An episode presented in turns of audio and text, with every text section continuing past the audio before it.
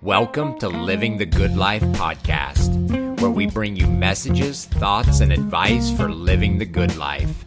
Today's message is brought to us by Brother Larry Dishman. We'll ask you to take your Bibles, turn with us to the book of Hebrews and the 10th chapter. Now where remission of these is, there is no more offering for sin.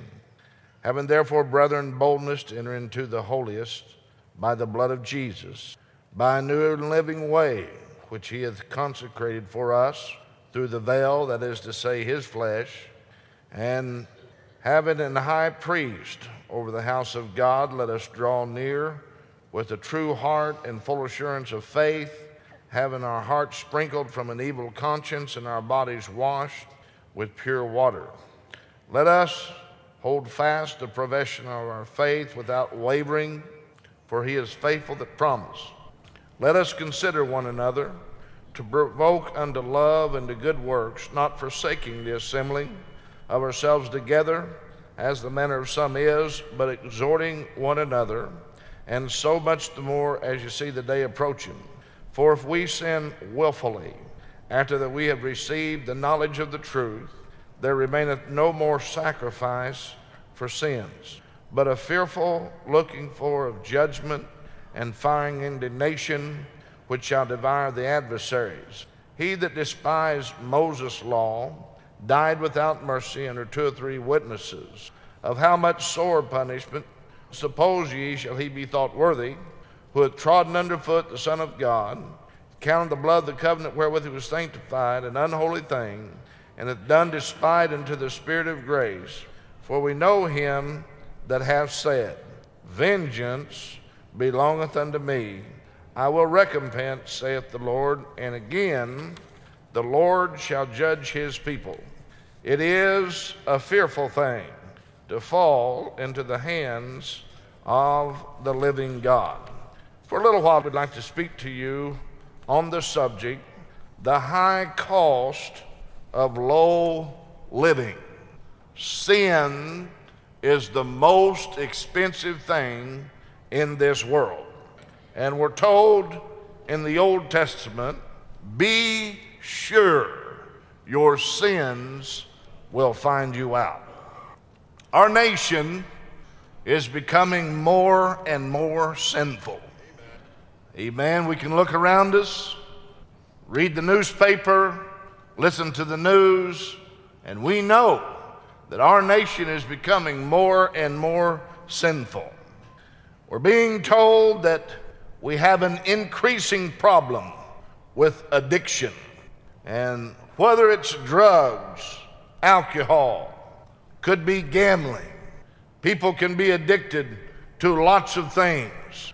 There's some 9 such characteristics that goes with those addictions.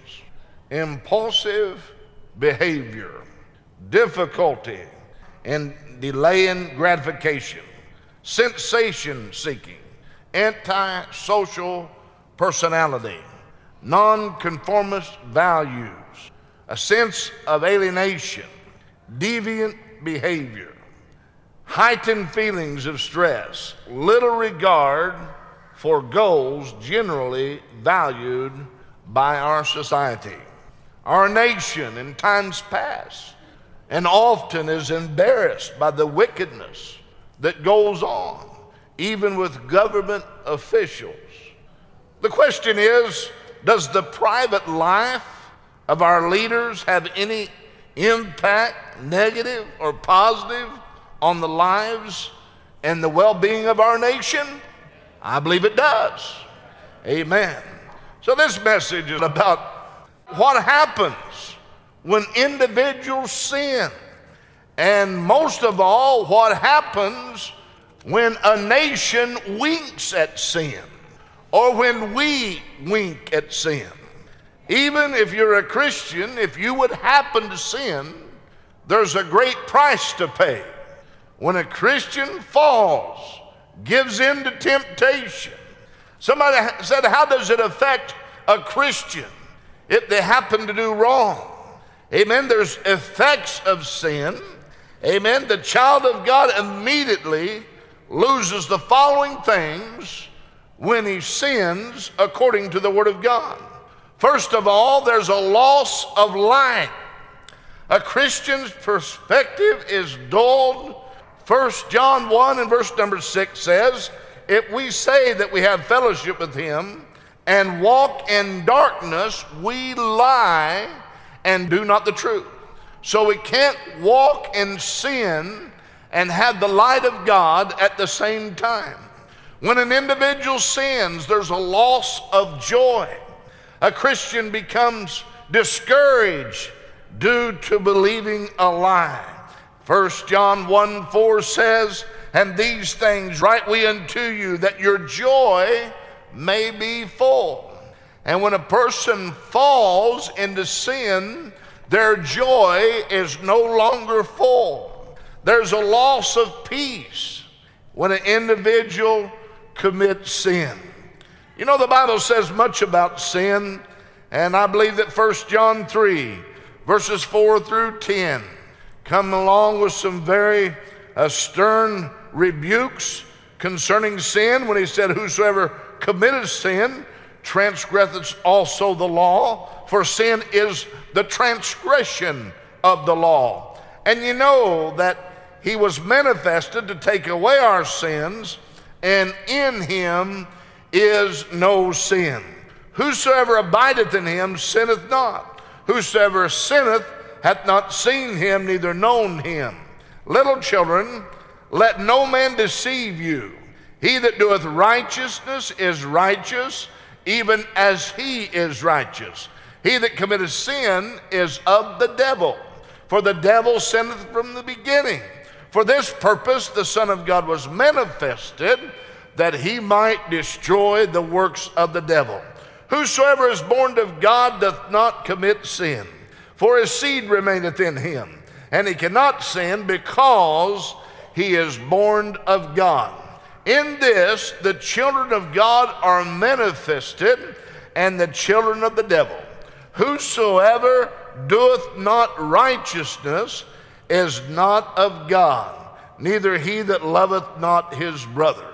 And definitely, when an individual sins, there's a loss of fellowship.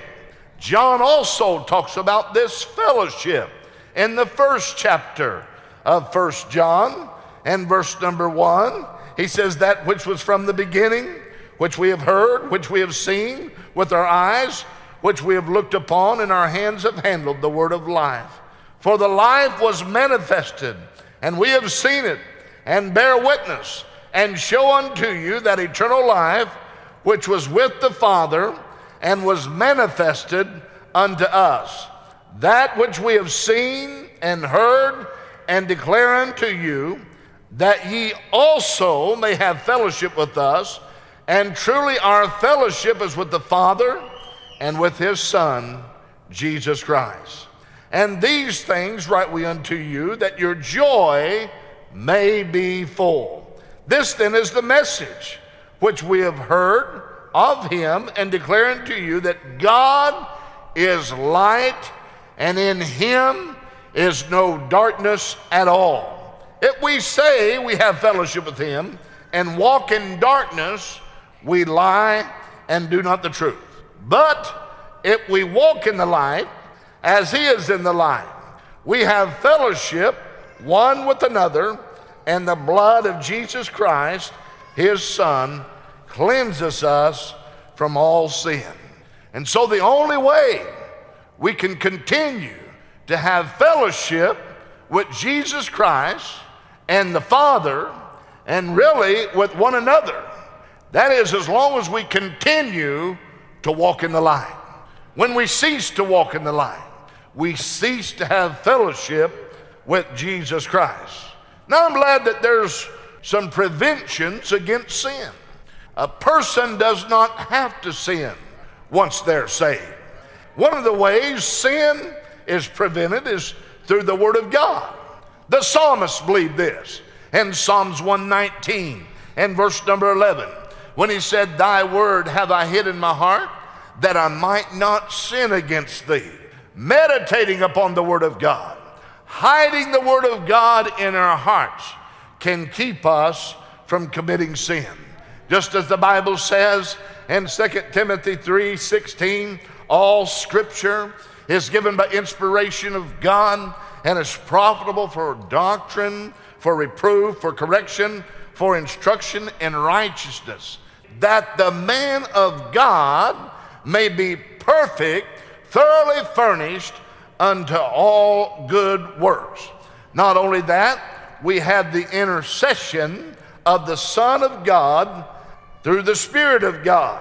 Romans 8 and verse number 34 says, who is he that condemneth? It is Christ that died, yea, rather, that is risen again, who is even at the right hand of God, who also maketh intercessions for us.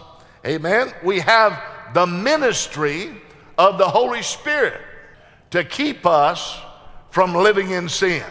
Amen. Thank God for the blessed Holy Spirit, that one that comes on the inside, the greater one that 1 John talks about. John 7:37 says, in the last day, that great day of the feast, Jesus stood and cried, saying, if any man thirst, let him come unto me and drink. He that believeth on me, as the Scripture hath said, out of his belly shall flow rivers of living water. But this spake he of the Spirit, which they that believe on him should receive. For the Holy Ghost was not yet given, because that Jesus was not yet glorified. Now, Jesus talked about the time when the Holy Ghost was going to come in the book of St. John and the 14th chapter and verse number 26. And here's what the Bible says. But the Comforter, which is the Holy Ghost, whom the Father will send in my name, he shall teach you all things and bring all things to your remembrance whatsoever I have said unto you.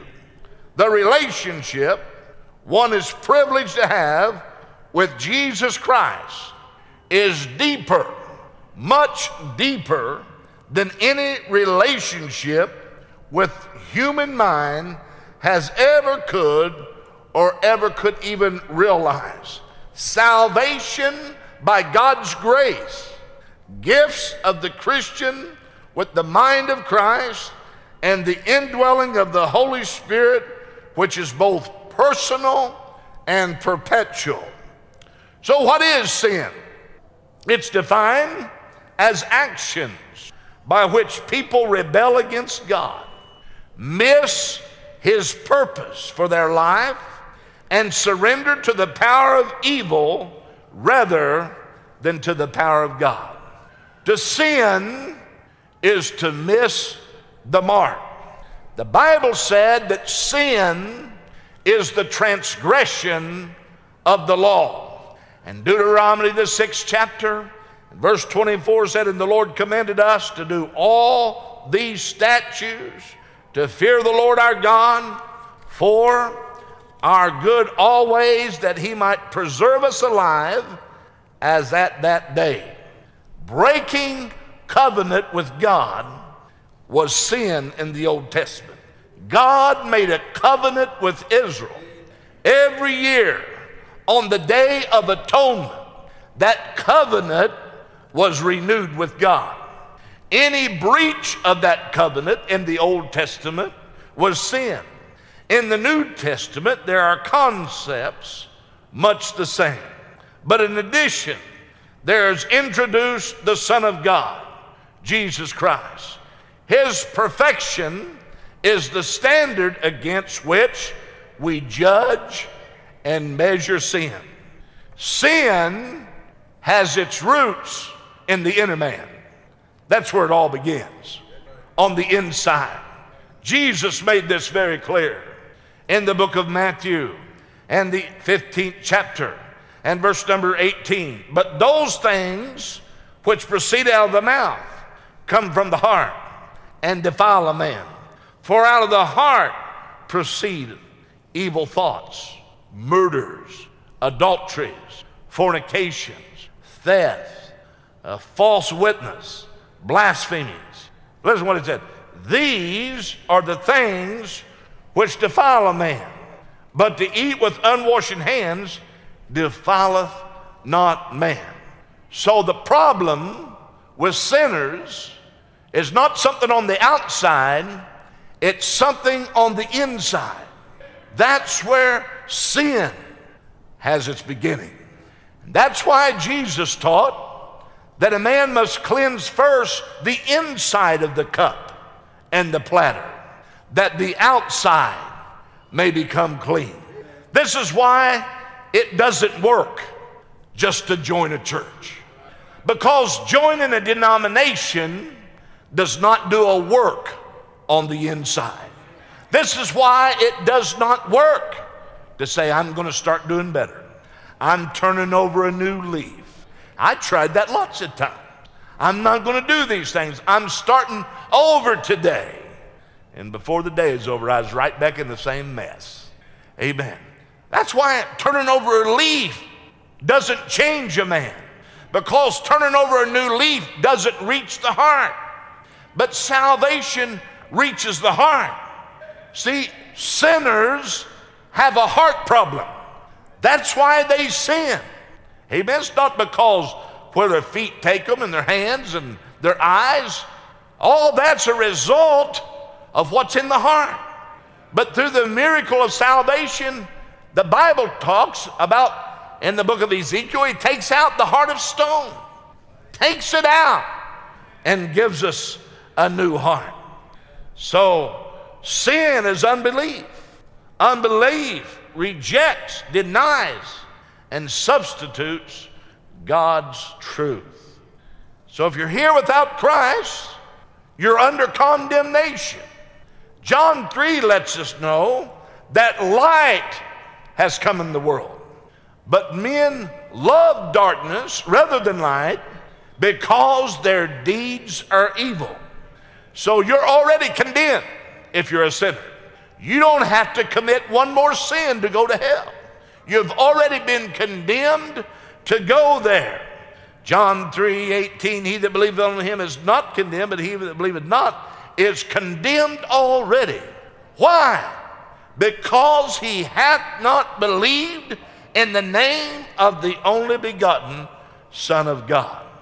I believe that's why the Bible says in the book of Ephesians, the 2nd chapter, verse number 3, among whom also we all had our conversation in times past, in the lust of our flesh, fulfilling the desires of the flesh and of the mind, and were by nature the children of wrath, even as others.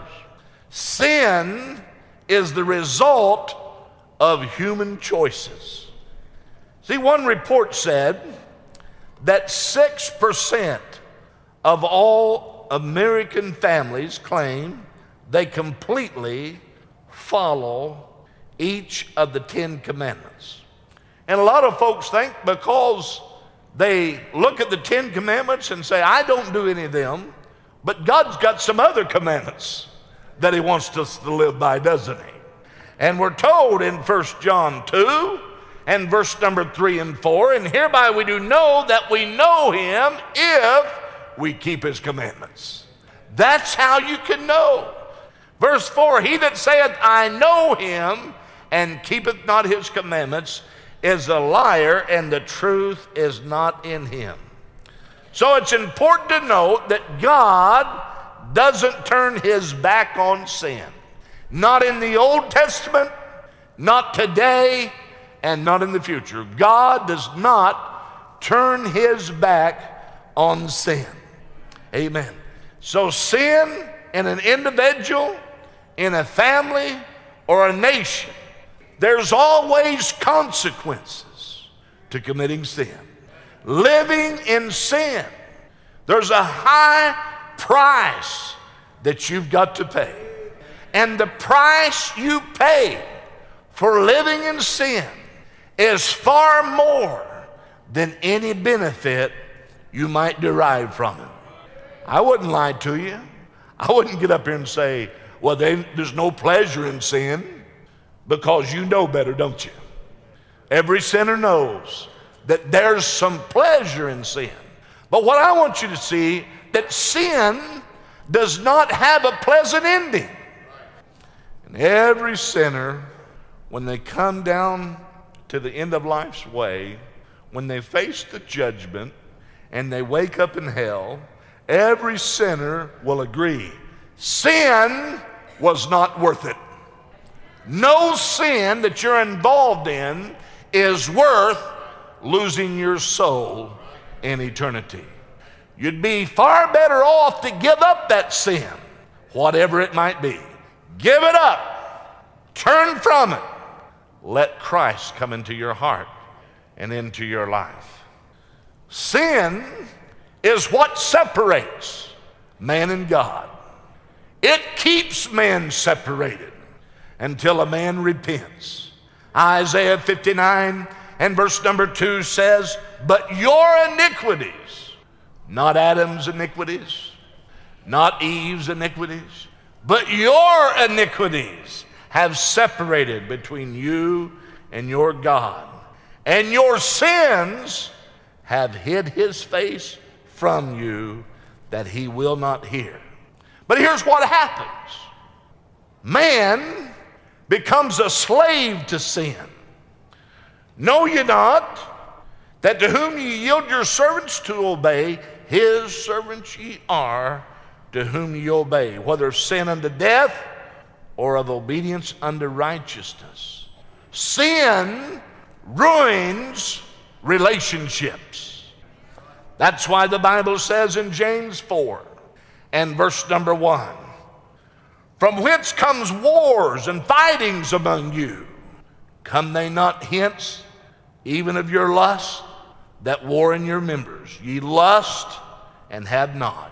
Ye kill and desire to have and cannot obtain. Ye fight and war, yet ye have not, because ye ask not." Sin brings guilt. Sin brings condemnation, according to God's word in Romans 3, verse number 19. "Now we know that things whatsoever the law saith, it saith to them that are under the law, that every mouth might be stopped and all the world become guilty before God." Sin brings death.